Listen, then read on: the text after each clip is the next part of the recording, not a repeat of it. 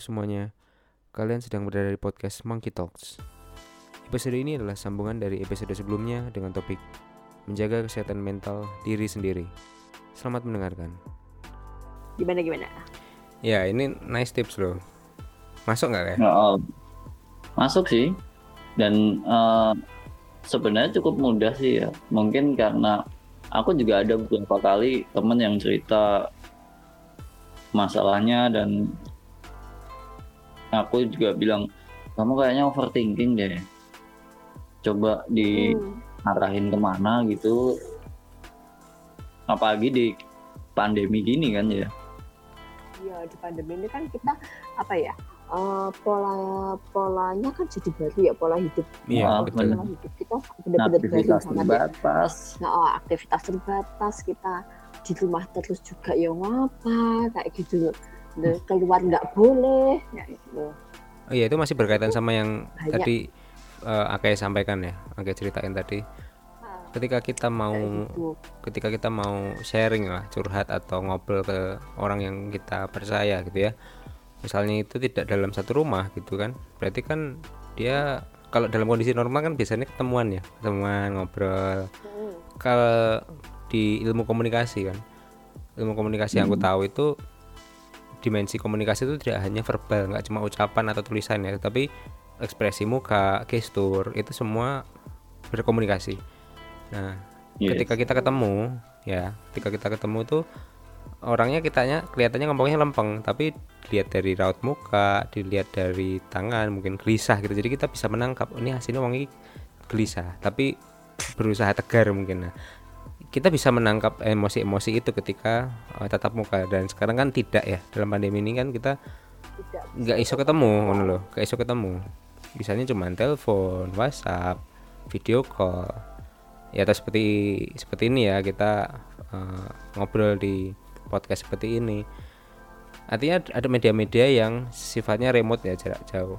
Dan beberapa orang merasa itu kurang kurang bisa mewakili atau oh kurang- iya jelas kurang serak ya kurang plong kurang plong apalagi orang-orang ekstrovert yang harus ketemu orang untuk mendapatkan energi. Iya, ha, memang sih bener itu. Kalau eh, komunikasi dengan ketemu itu jauh lebih apa ya, lebih tersampaikan daripada Oh. kalau kita cuma chat apa telepon, apalagi telepon ya kayak gitu, apalagi chat juga itu memang agak agak kurang sih gitu. Oke, tapi eh, tetap ya dalam kon aku terus terang juga bingung nek arep arep menanggapi seperti apa. Tapi nek dirimu mungkin best atau simple praktisnya apa ya? Eh, tips praktis yang mungkin kita bisa coba gitu ya. Misalnya kita merasa pengen gampang aja skenario misalnya aku pengen cerita gitu. Tapi eh, contoh aku mau ke Akai gitu ya. Misalnya aku mau ke Akai tapi kondisi kita kan ya satu jarak ya jarak kita berbeda kota gitu. Yang kedua eh, cuma bisa by phone by video call gitu ya.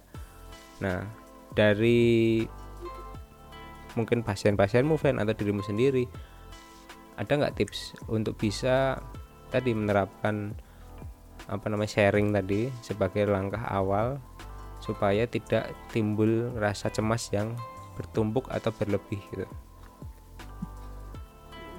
Kalau sharing, karena memang ini per, apa ya, yaitu di pola hidup baru ya, gitu kita nggak bisa ke mana-mana. Ya memang yang sangat disarankan video call sih. Hmm, oke, video call ya. Jadi ya video call itu kan kita bisa ngelihat mukanya lah, walaupun mungkin dengan kalau sinyalnya jelek ya Kotak-kotak.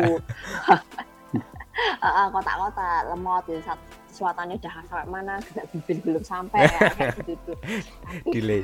Iya, tapi ya mau gimana lagi kan gitu. Jadi itu adalah menurutku kita kan tetap harus optimis ya. Jadi ya hanya ca- cara itu. Nah selain itu terus eh, nanti ditindaklanjuti aja. Jadi kalau umpamanya temannya gitu nih pakai video call kan dia umpamanya dia sudah ngobrol panjang sampai nangis-nangis gitu. Oh, ya sudah habis itu ya dikasih support sewajarnya jangan lalu menggurui gitu. terus nanti habis itu seringlah dikasih dia perhatian kayak ngechat gitu Hmm, gimana sekarang kayak gitu. Jadi uh, lebih ke apa ya ke care-nya aja yang ditingkatkan aja itu itu sepertinya juga menjawab. Tadi aku ada pertanyaan Ven gimana bagaimana kita bisa bersikap atau memposisikan diri kalau teman kita punya masalah kejiwaan misalnya gitu? Tadi s- eh, aku rasa tuh juga menjawab itu ya mena- memberikan perhatian terus Ya, jadi berkomunikasi gitu ya. sebetulnya tuh terkadang uh, terkadang orang-orang itu tidak perlu diberi petuah ya. Mungkin petuah sudah bisa dilihat via Google kayak gitu. Iya, iya, tapi iya. dia lebih ya tapi dia lebih butuh apa ya? Uh, didengar. Didengar Kan ya susah didengar ya. kita mendengar orang. Oke. Nah jadi uh, kita mendengarkan orang itu cukup harus benar-benar kita fokus ngeliatin orangnya itu mendengarkan ini topik pembicaraannya tentang apa. Nah itu kan kadang-kadang orang orang kan juga malas ya ngedengerin teman Allah kamu tuh lebay deh ceritanya kayak gitu tok wae ya paling kan kata-katanya paling sering itu kan akhirnya akhirnya seseorang dengan eh, yang memiliki masalah itu jadi malas kan dia untuk cerita kayak gitu Hmm.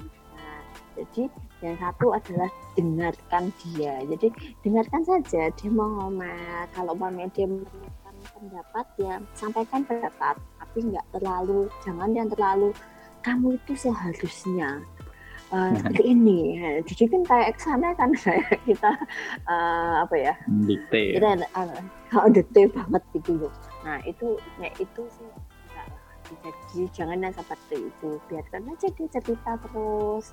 Kayak gitu sampai dia benar-benar ada kok nanti mesti fase dia sudah lelah. Ya sudah biarkan dia istirahat terus mungkin Mm, uh, dikasih kata-kata support yang lebih apa ya lebih netral lah. Netral jangan ya. terlalu menggurui Iya. Uh, kayak gitu. Uh, lebih besoknya apa mungkin kalau itu siang ya mungkin malamnya ditanya eh gimana sekarang? Hmm, terus tuh ya pertanyaan-pertanyaan simple kayak gitu. Kalau nggak dibales ya udah nggak apa-apa. Apa kadang-kadang ditelepon lagi balik nge-telepon yang kayak gitu lebih ke perhatiannya sih. Oke. itu eh, kemarin sempat ada semacam anekdot lah mungkin katakanlah anekdot. Ketika ada teman yang sambat gitu ya mengeluh ya. Kan biasanya curhat itu diawali dengan keluhan kan mengeluh. Aku tuh gini gini aku ini kurang bersyukur wis iso saya iso maem saya iso turu no kae lho. Kae lho mesake sing korban covid nah kan ngono terus membuat perbandingan perbandingan gitu ini hal-hal yang sebenarnya dihindari ya Ven ya Iya, jadi jangan mengkomparkan dengan sesuatu yang lain. Itu kayak kita nih ya, kita bocoran aja ya, kita praktek, kita praktek dan kita mendengarkan keluhan orang, maupun terkadang keluhan pasien itu mirip dengan kondisi kita. Gitu, Mm-mm. kondisi si dokter ini, itu si dokter juga tidak boleh. "Eh, saya kan juga sama bu kayak ibu. Iya iya iya iya. Iya iya iya iya. iya. Kayak gitu. itu juga kita nggak boleh seperti itu jadi itu kan cerita kita pun juga sebagai dokter juga nggak ada kok kayaknya dokter itu yang me, dokter psikiater yang menyarankan "Ah, ibu tuh harusnya kayak gini-gini jadi kita lebih ke mengajarkan dia apa ya bukan mengajarkan ya mem- membimbing. Jadi oh ya jadi lebih mengatur pola pikirnya. Jadi kalau umpamanya dia mengatakan A terus kita bilang "Ah, oh iya jadi seperti ini. Ya, lihat kalau ibu melakukan ini efeknya jadi positif apa negatif. Positifnya gimana negatifnya? Nah berarti kayak gimana? Jadi kita ngajarin dia untuk berpikir sendiri. Sikapnya bukan kita mengharuskan dia untuk seperti ini Oke. Oke. Nah, Ven. Nangkep nangkep. gimana gimana Di awal-awal pandemi itu sempat disampaikan bahwa salah satu kunci imunitas itu adalah kondisi jiwa atau mental yang gembira atau bahagia atau positif itu benar nggak sih? Positif ya pastilah ya. ya jadi kalau dibilang benar apa enggak ya betul. Tapi dia 100% betul. Maksudnya gini eh, kalau kamu senang kamu bahagia terus imunitas kita memang akan meningkat. Tapi bukan berarti terus kamu nggak bakal kena sakit ya. Hmm. kamu tetap masih bisa sakit kayak gitu. Nah soalnya gini uh, kondisi cemas kondisi depresi itu akan menurunkan imunitas. Itu betul Oke, ini penting ya. Jadi kalau kondisi cemas, depresi itu bisa menurunkan imunitas ya. Ya, ha, itu memang iya. Jadi uh, orang depresi aja kan ada tanda gejala-gejala fisiknya. Iya. Dia yang ngerasa sedih, tapi satu dia mungkin kadang-kadang ngerasa nyeri kepala lah, kayak gitu. Kayak orang cemas dia gangguannya kan kebanyakan gangguan lambung. Iya itu, sing suka keluhan lambung itu keluhan lambung. Nah, keluhan lambung nggak selesai-selesai, sudah ke semua dokter tapi tetap kayak nggak selesai-selesai. Nah, coba dilihat, mungkin dia ada gangguan di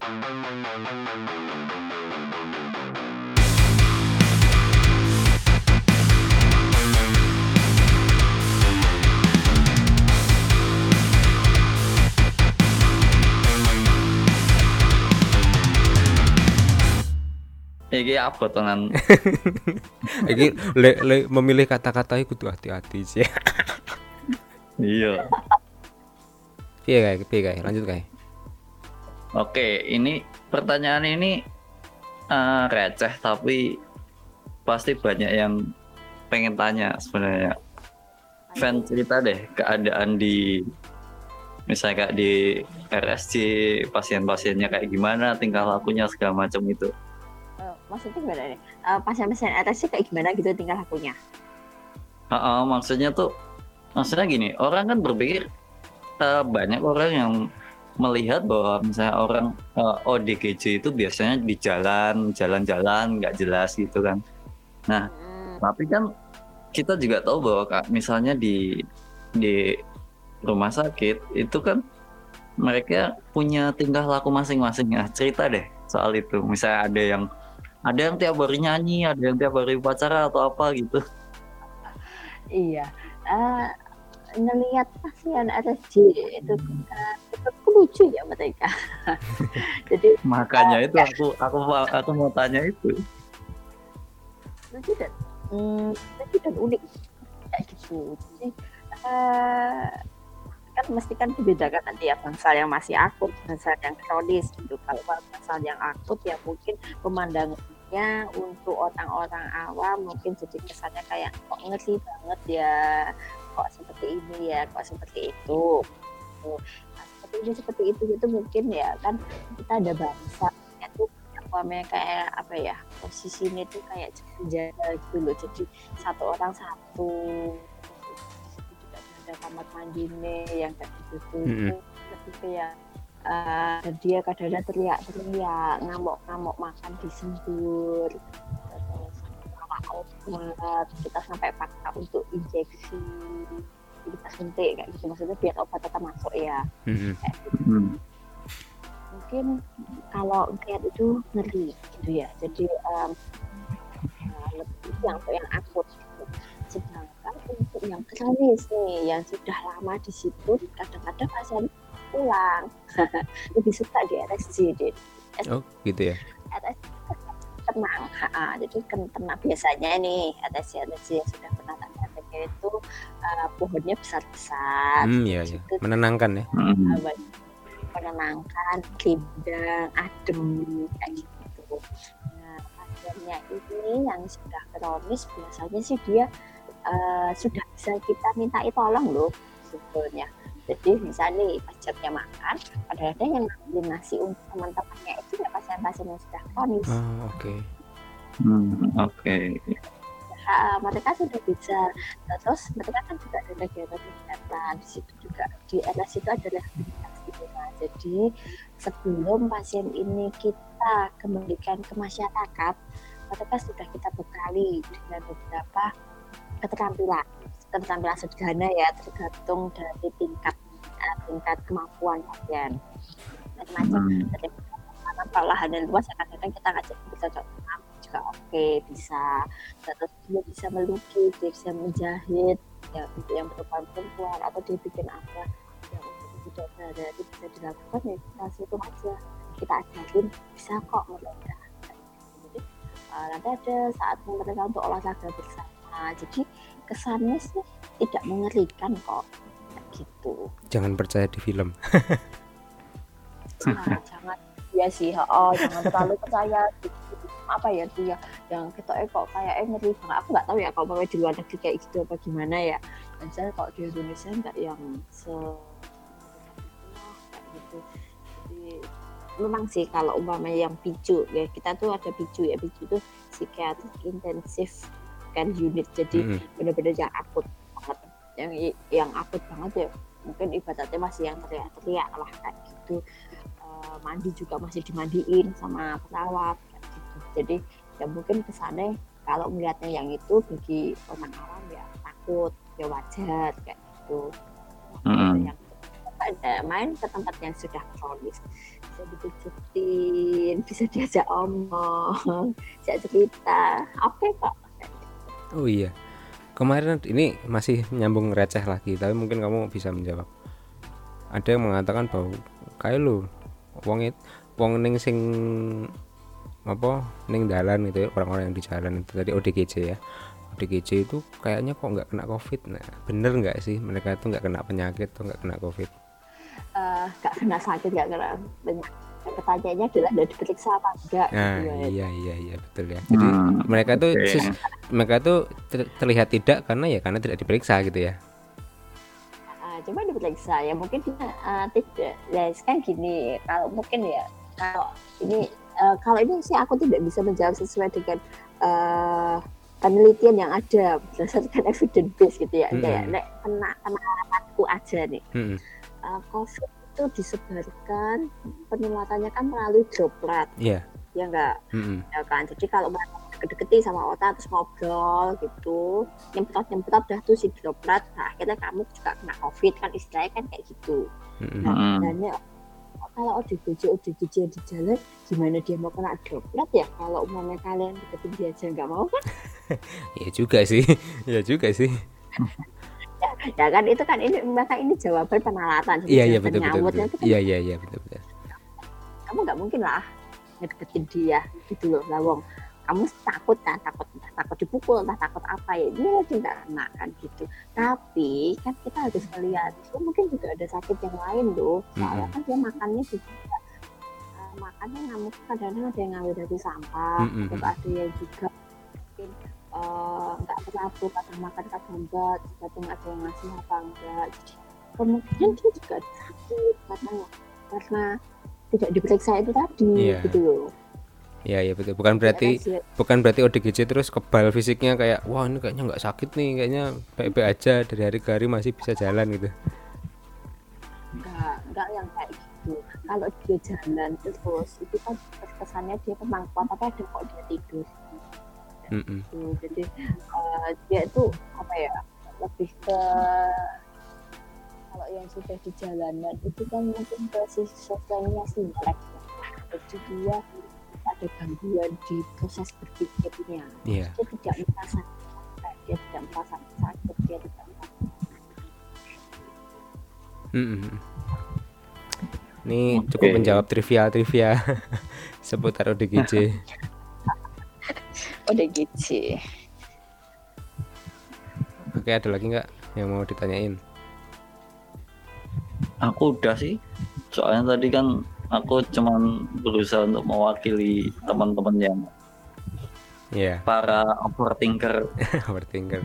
Emang tapi tapi iya Van Eh, aku rasa emang beberapa waktu belakangan ini apa ya entah kenapa trending wae sih sobat overthinking nih Oh, dan ya mungkin karena di media sosial juga sering dibahas kan ya kayak semacam uh, memasuki Indonesia bagian overthinking.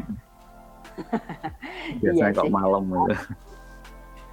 ada banyak banget lah pokoknya istilah eh, entah ya pokoknya menurutku ya eh, akhir-akhir ini sejak ada pandemi ataupun beberapa tahun belakangan ini eh, banyak kok apa ya tema-tema kesehatan jiwa yang ibaratnya jadi ngehits. Hmm, dari ini kata-kata halu. Iya. dari ini- halusinasi. Iya bener loh, halusi halu itu asalnya dari halusinasi. Aku punya konotasi negatif terhadap kata itu. Tapi entah kenapa sekarang jadi udah udah trendy ya. itu itu ya itu jadinya kan gitu. Jadi sering banget kok. Aku tes bipolar. Ah satu lagi BPD tahu eh, borderline. Ah nggak tahu itu. BPD itu apa? Jadi, borderline personality disorder atau bahasa Indonesianya gangguan kepribadian ambang. Oh oke. gitu. yang suka apa ya? Yang suka menyakiti diri yang sendiri seperti itulah. Jadi itu sering banget banyak sekali. Kayak gitu. Jadi lagi ngehits lah istilahnya. Punya banget istilah istilah dan mungkin yang lagi ngehits sekarang eh bukan sekarang ya beberapa saat yang minggu minggu dulu yang fetis Oh fetis ya fetis itu karena ada kasus itu kan yang di Surabaya itu. Iya, jadi pokoknya setiap lihat dulu lah, kok selekatan semakin ke sini semakin banyak sekali ya. Istilah-istilah jadi ngehits dulu. Ya lumayan lah fan gue kontenmu fan. Iya. Sayangnya punya konten loh ya. Ya kan buat ini buat apa edukasi. Konten edukasi. Eh, Mungkin ini ya terakhir nih terakhir ini karena kita udah hampir satu jam. Jadi Fanny boleh nggak sharing ke kita semua lah buat teman-teman yang dengerin juga apa yang bisa kita lakukan untuk bisa merawat kesehatan mental khususnya saat-saat ini ya masa-masa pandemi ini. Oke, untuk merawat kesehatan mental, eh menurutku sebetulnya jawabannya klasik ya, mungkin udah sering didengar ya. Satu, positive thinking. Positive Nah, thinking. itu banget, tapi susah. Tapi susah bukan berarti nggak bisa ya. Itu satu. Harus kita harus bisa positive thinking. Gimana sih caranya bisa positive thinking? Nah, caranya adalah menciptakan lingkungan yang positif di sekitar kamu. Nah, gitu loh. Jadi, kalau lingkunganmu sudah positif, pasti kamu akan berpikiran yang lebih positif. Oh, oke. orang itu sukanya googling ya ya ya zaman sekarang lah ya nggak kita nggak googling gitu tapi cari yang sumber-sumber terpercaya kayak itu semakin kamu sering googling kamu akan semakin cemas jadi kurangi googling itu jadi jadi eh, carilah eh, apa ya kalau umpamanya ya mungkin agak update lah ya kan pengen ngerti perkembangannya si pandemi ini sampai Iya. sejauh mana Jadi, dari situs-situs pemerintah lah kayak gitu Nanti itu banyak tuh dari uh, IG-nya Kemenkes kan juga ada nah Iya. silahkan itu sudah Hmm. Angka positifnya berapa angka sembuhnya berapa meninggal berapa itu kan sudah jelas ya silahkan dicari dari itu jadi eh, sumber-sumber terpercaya itu harus eh, apa ya penting banget terus yang kedua adalah melakukan aktivitas fisik Melakukan aktivitas fisik ya, oke. ya, ah, jadi aktivitas fisik tanpa gadget Tanpa gadget. Tanpa gadget. Oke. Oke. jadi jadi dalam waktu 24 jam itu usahakan uh, ada saat-saat tertentu kamu lepas dari gadget. Jangan cuma gadget yang dipegang gitu. Jadi ada saat-saat tertentu itu itu penting banget. Aktivitas fisiknya bebas monggo apa pun yang memang disukai. Itu mau cuma ngumpul-ngumpul sama keluarga ngobrol bareng itu juga sudah termasuk itu yang terakhir ya sharing. Silahkan mau sharing siapa aja. Sharing maksudnya cerita gitu ya, ngobrol. jangan itu memendam masalah sendiri. Apalagi masalah apa apalagi saat pandemi ini kan benar-benar eh, apa ya sesuatu yang tidak terduga bisa terjadi. Kayak gitu. Iya betul Ya, betul. itu. Hmm. Ah, contoh paling gampang hari ini kita kerja besok bisa kita nggak kerja ya kayak gitu. ya kan nah, hari ini masih kita santai-santai besok sudah psbb nah, ya kayak gitu jadi kan. Itu kan benar-benar kadang-kadang eh, bikin kita emosi kita jadi nggak stabil ya gitu. silahkan bercerita bebas. Tapi saran kalau lagi memang eh, kalut banget jengkel banget jangan meluapkan dengan media sosial. Iya, cari cara yang lain selain media sosial karena biasanya berakhir kurang baik ya kalau luapkannya pakai medsos Oke. Mending malah eh, cerita ke temen japri gitu ya. ya mending japri aja kecuali kalau mamanya sudah agak tenang terus kamu ingin menceritakan sesuatu di medsos dengan kata-kata yang sudah tidak penuh dengan kata-kata kasar maupun ungkapan kan kadang kalau musik kan kayak gitu ya Iya. jadi kan munculnya gitu.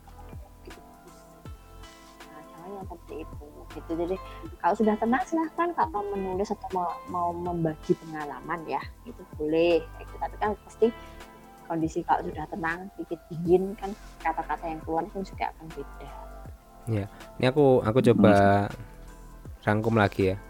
Saran dari Feni nih, Dokter Feni. Yang pertama yang pertama positive thinking, lalu yang kedua hindari baca-baca berita yang tidak jelas atau kurangi googling-googling yang yang apa sumber-sumbernya tidak terpercaya ya. Pilihlah informasi dari sumber yang paling terpercaya. Contohnya tadi kalau untuk update terkini pandemi ya ke Kemenkes gitu ya. Contoh. Kemudian melakukan aktivitas fisik terutama tanpa gadget ya. Luangkan setiap hari selalu ada luangkan aktivitas fisik. Kemudian jangan memendam masalah sendiri. Sharing cerita ngobrol dengan orang yang dipercaya one on one ya, tidak tidak dalam grup. Nek di grup malah nyebar ning tindi kan ono kan. Curhat tok ning WhatsApp keluarga ya tambah runyam tuh ya. Iki dulu cerita iki wae bar iki nyebar nang dindi kok.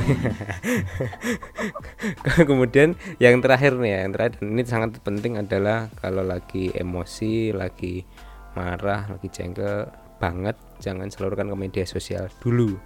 Cooling down dulu sampai nanti ketika emosinya sudah mulai mereda dan ingin tetap mencurahkan pikiran baru nanti tunggu dulu. Jangan tergesa-gesa untuk posting atau update status dalam kondisi yang lagi panas. Terima kasih telah mendengarkan podcast Monkey Talks. Kalau kalian suka dengan podcast ini, share di Instagram dan ikuti terus podcast Monkey Talks di Spotify, Apple Podcast, dan juga di YouTube. Sampai jumpa di episode berikutnya.